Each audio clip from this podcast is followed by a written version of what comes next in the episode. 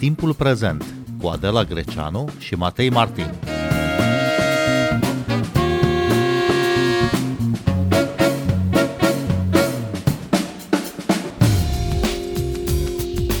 Președinta Maia Sandu a promulgat legea conform căreia limba română devine limba oficială în Republica Moldova. Bine v-am găsit! Noi suntem Adela Greceanu și Matei Martin și invitata noastră este scriitoarea Liliana Corobca. Bun venit la Radio România Cultural! Bună seara, mulțumesc pentru invitație!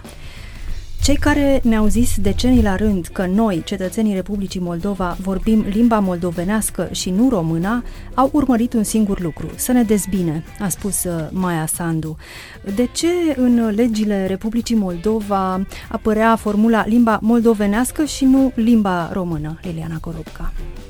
În primul rând, uh, au existat două variante și discuții de-a lungul acestor ani, pentru că um, în declarația de independență din 27 august 1991 uh, se spunea în preambul că limba vorbită de cetățenii Republicii Moldova este limba română, iar peste trei ani, în Constituția nouă adoptată a Republicii Moldova, limba de stat a fost considerată limba moldovenească și de aici au fost tot felul de discuții. În general, încă în 1996 Mircea Snegur a propus ca să existe o corelație, pentru că era o contradicție de termeni, și să existe aceeași variantă și în Declarația de Independență și în Constituție. Pe urmă, în 2013, Partidul Liberal uh, a cerut același lucru și de data aceasta a cerut cur- Curții Constituționale și rezoluția Curții Constituționale a fost că mai presus decât Constituția se află Declarația de Independență și, prin urmare, în Republica Moldova, limba cetățenilor este limba română, dar nu prea s-a ținut cont de această decizie a Curții Constituționale.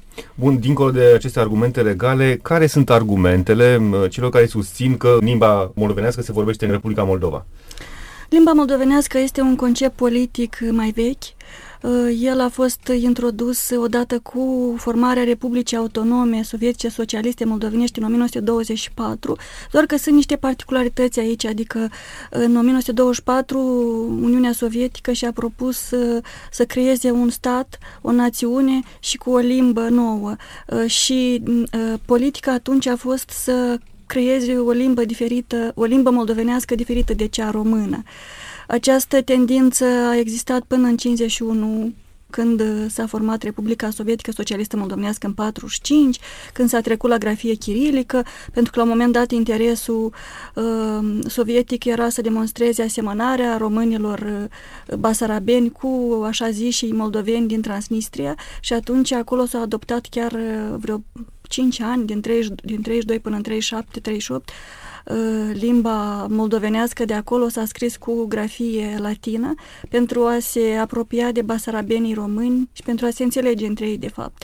Cred că a fost o mare șansă în anii 50 că s-a renunțat la acest dialect imposibil și eu aveam aici două exemple, dar sunt foarte multe, cum se creau cuvintele, pentru că ele, majoritatea erau pe baza unui dialect, dar cele mai multe erau create de niște pseudosavanți care uh, judecau după tocmai, niște... Tocmai, adică toate aceste argumente juridice sau politice uh, ale construcției, constructului politic, limba moldovenească, nu s-ar fi putut susține uh, fără să aibă în spate intervenția unor lingviști, a unor istorici, a unor oameni de cultură care să contribuie cumva la, acest, la această falsă istorie, nu? Nu, uh, conceptul uh, de limba moldovenească era unul strict politic, ideologic.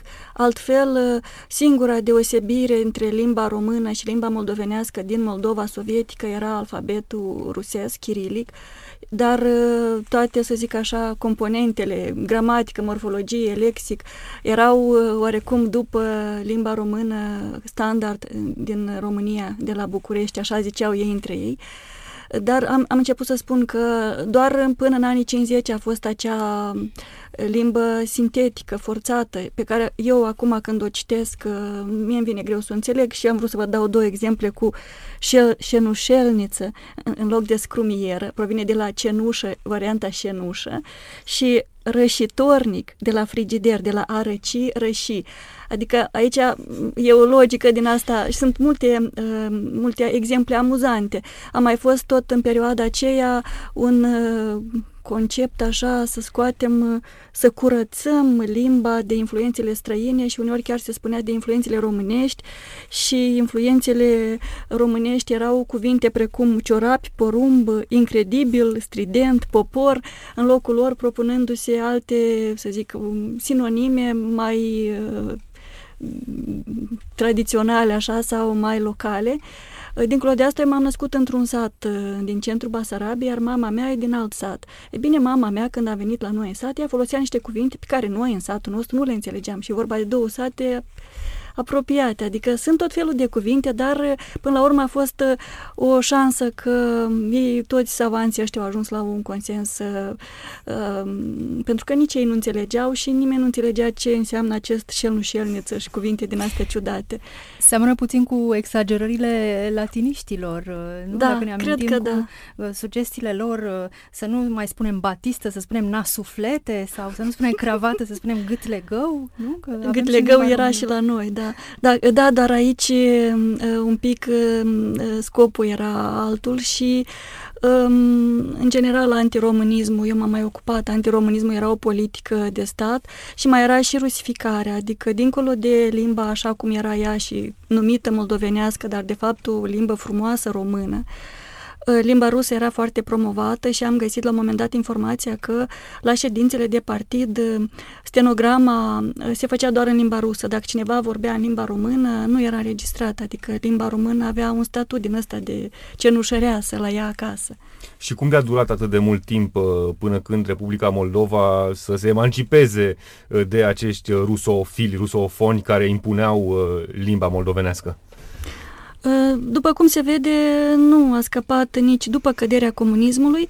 Uh, limba moldovenească a devenit după 1991 un concept, să zic, uh, promovat de partidele proruse, Partidul Socialiștilor și Partidul Comuniștilor, dar trebuie să menționăm că este un concept așa uh, ideologic uh, deja pe care populația nu îl mai simte, pentru că manualele, ziarele, uh, învățământul superior și tot învățământul de toate nivelurile este în limba română și clar în limba română. Eu Uh, am uh, acte de diploma de licență și am terminat la Facultatea de Litere Limba și Literatura Română, adică moldovenească există nu știu unde am auzit, pe la Dodon, nu știu unde, site-uri oficiale ale partidului, dar altfel uh, sper să fie un concept care chiar să dispară, să nu fie doar un război din ăsta glotonimic, cum îl numesc savanții. De altfel, chiar savanții ruși din, de toate naționalitățile, atunci când se adunau la congrese,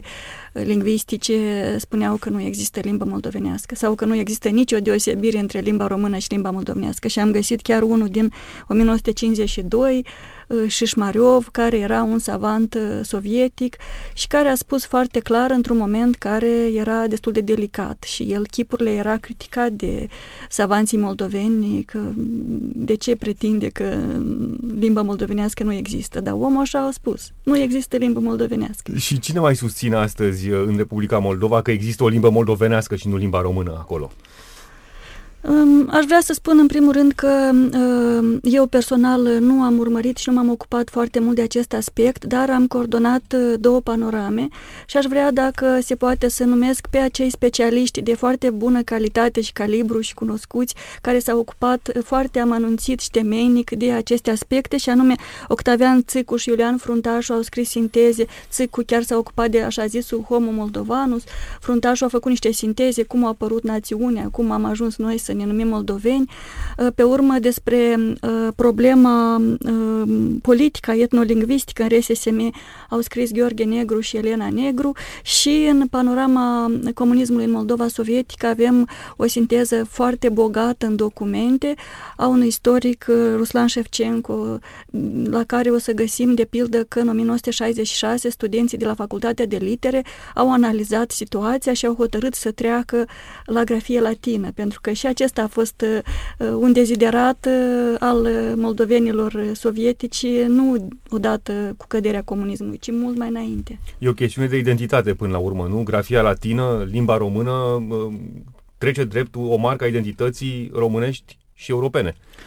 În Republica Moldova problema nu s-a pus atât de tranșant, așa este, dar a hotărât să meargă așa pe etape și s-a cerut grafia latină mai întâi pentru limba moldovenească, după care abia în 91 s-a zis că e limba română cu grafie latină și că suntem, vorbim aceeași limbă, dar au spus-o altfel savanții de-a lungul anilor, unii mai voalat și unii mai categoric, așa, riscându-și chiar cariera, fiind persecutați și scriitori la Congresul al treilea al scriitorilor din 1965.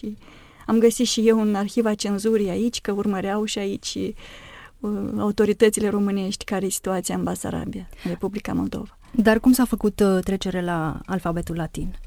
Eu eram elevă și mi-aduc aminte. Noi, în primul rând, învățam în școala limba franceză. Desigur, învățam și rusa, dar franceza avea alfabetul latin și ne-a ajutat uh, foarte mult să, să trecem așa, ușor, ușor. Uh, mi-aduc aminte că au existat cărți care erau scrise în grafie chirilică cu limba uh, în grafie chirilică, în limba română cu grafie chirilică și în limba română cu grafie latină, dublu așa ca să pot înțelege cât mai mulți cetățeni.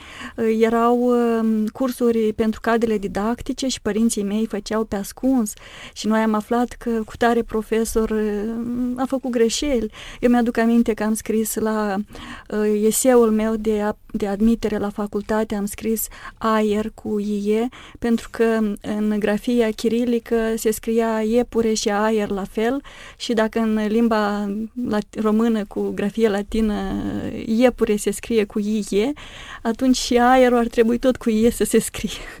și mi-aduc aminte de această greșeală. Deci a fost, uh, a fost o lege care permitea ca pe parcursul, nu știu, a unui an sau mai mulți, să se treacă încet, încet uh, la grafia latină.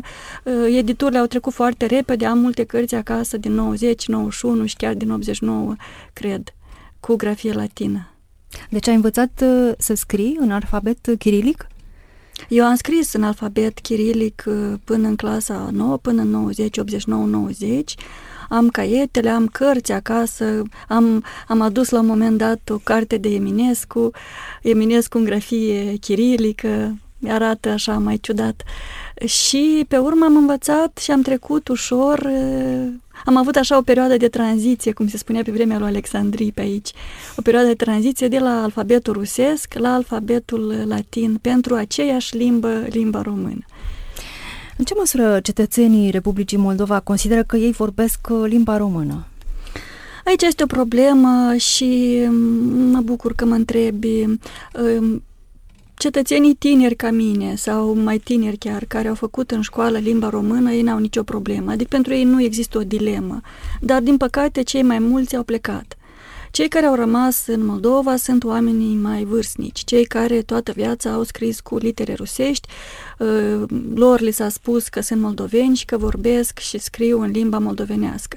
Trebuie să precizăm că a fost o perioadă când relațiile cu România erau uh, quasi inexistente, când cuvântul român dispărea din orice text clasic pe care îl puteai întâlni la Eminescu, la Creangă și alți câțiva autori care nu erau considerați burghezi și au fost uh, adoptați așa în patrimoniul uh, cultural moldovenesc și um, um, acum când îi spui unui asemenea om că tu ești român sau că tu vorbești limba română, uh, pentru el pare ciudat, mai ales dacă um, a fost supus și, să zic așa, propagandei partidelor prorusești de după 90, care și ele au fost foarte active, n-au stat cu mâinile în sân.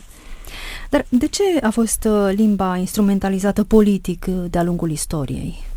Eu cred că mai instrumentalizată decât la noi, nu știu dacă a mai fost pe undeva. Um, uh, nu este legată doar, problema nu este doar a limbii, este și a faptului că s-a încercat ceva unic în Uniunea Sovietică, n-a mai fost pentru celelalte republici, să creezi o țară din, din practic din nimic, pentru că Basarabia n-a fost niciodată țară înainte.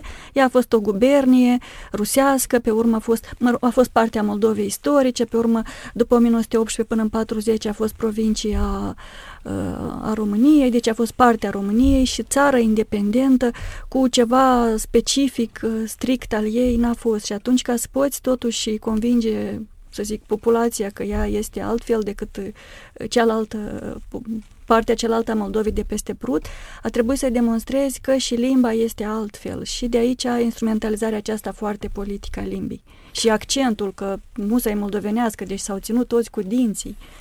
Uh, purtătoarea de cuvânt a Ministerului Rus de Externe, Maria Zaharova, a declarat recent că sub Maia Sandu, Republica Moldova își abandonează limba maternă și că totul este mâna americanilor.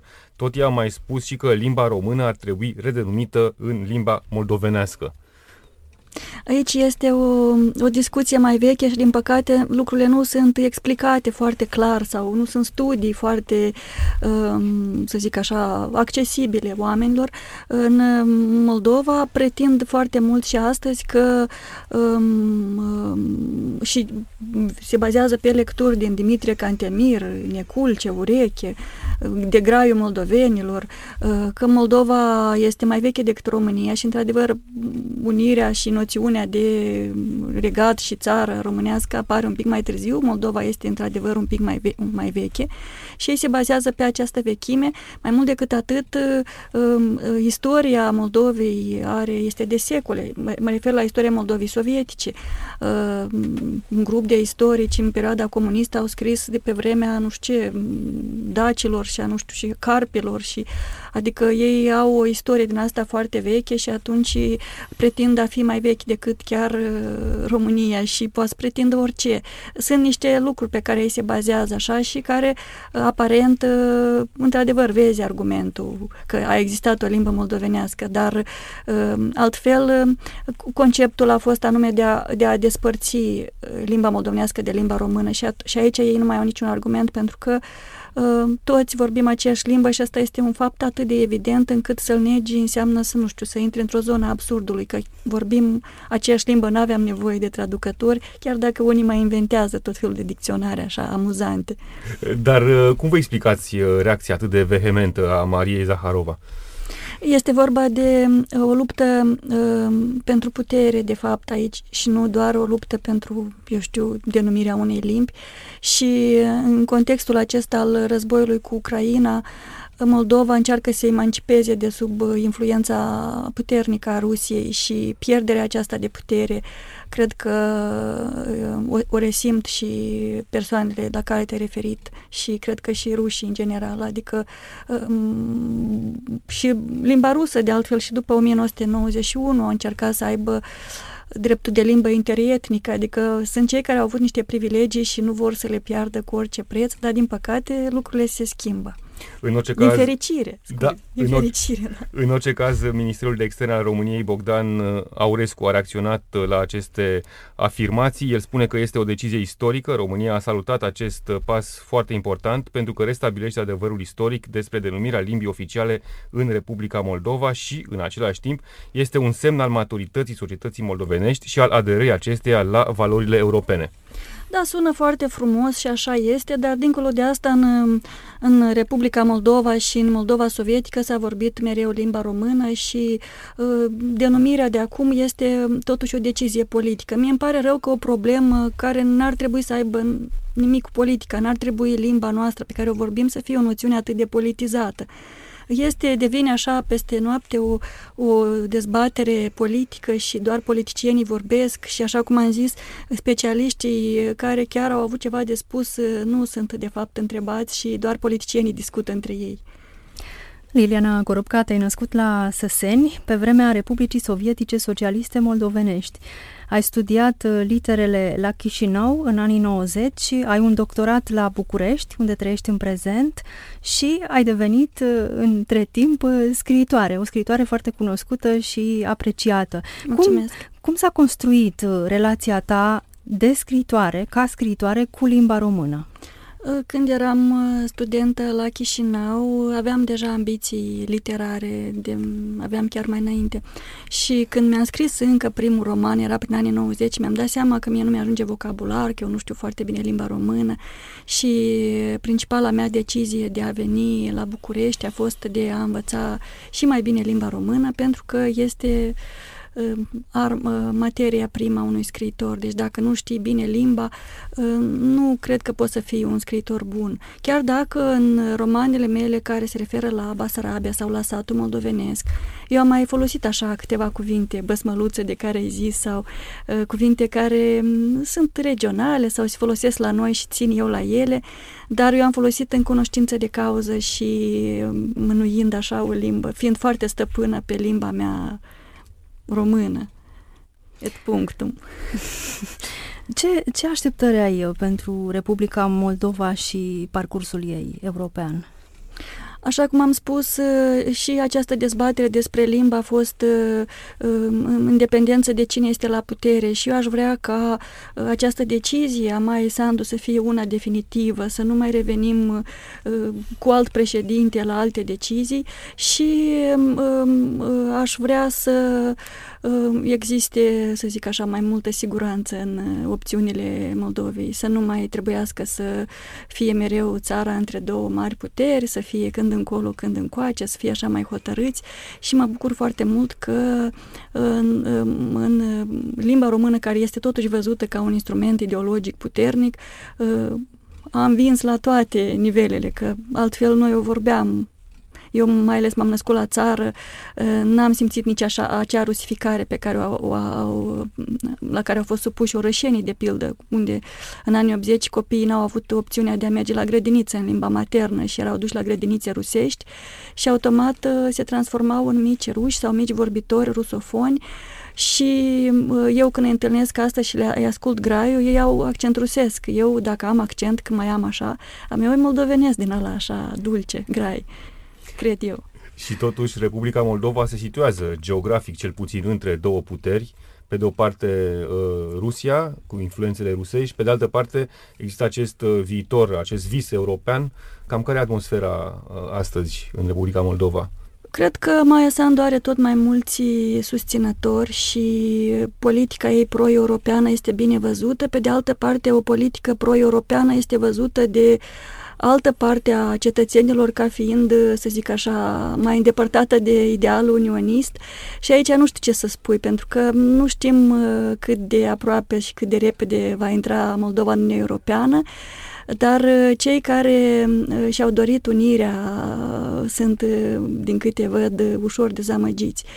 Eu sper să existe această, să zic așa, unitate de Uh, opinii în privința valorilor democratice și în privința limbii române și a literaturii române și a relațiilor bune cu România.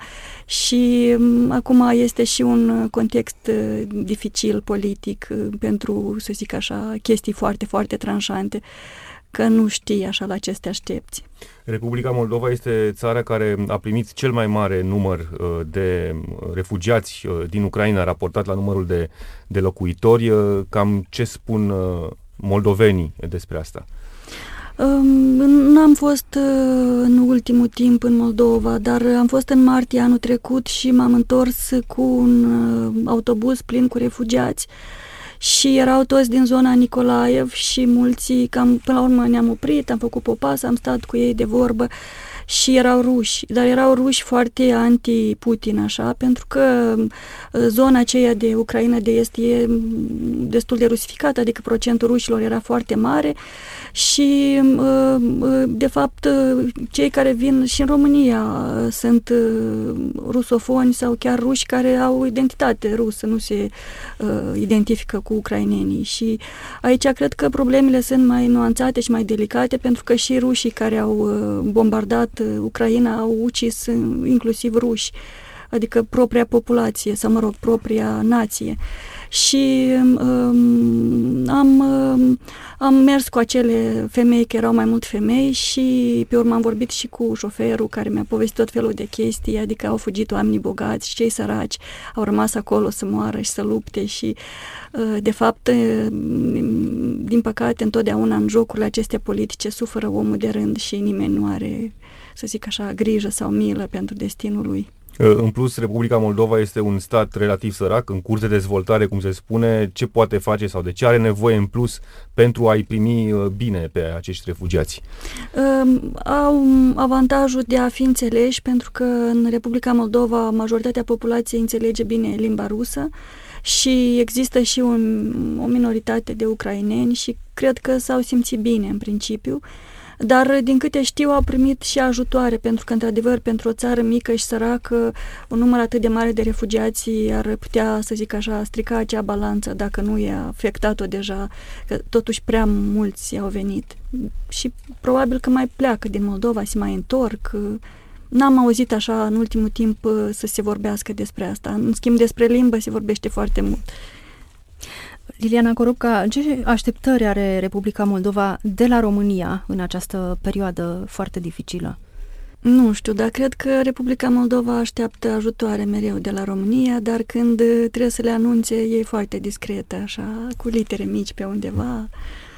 Cred că are probleme economice și am auzit că, mă rog, au fost aici delegații pentru ajutor. Uh, și uh, alte probleme, cum ar fi alea ideologice, așa, se mai estompează acum pe fundalul marilor crize. Dar vom, vom mai vedea că până la urmă nici România nu poate să hotărască în privința Moldovei prea mult. Liliana Corupca, îți mulțumim uh, tare mult că ai venit în această seară la Radio România Cultural și îi invităm pe ascultătorii noștri să caute cărțile tale, dintre care amintesc romanele Caiet de cenzor, care a fost uh, tradus uh, în engleză de Monica Cureș și e lansat chiar zilele acestea în Statele Unite ale Americii Kinderland, care va fi de asemenea tradus uh, în engleză, precum și monumentalele ediții pe care le-ai coordonat și despre care ai vorbit uh, puțin în această emisiune, Panorama comunismului în România, Panorama comunismului în Moldova sovietică și Panorama postcomunismului în România. Noi suntem Adela Greceanu și Matei Martin. Ne găsiți și pe platformele de podcast. Abonați-vă la Timpul Prezent pe Apple Podcasts, Google Podcasts, Castbox și Spotify cu bine, pe curând!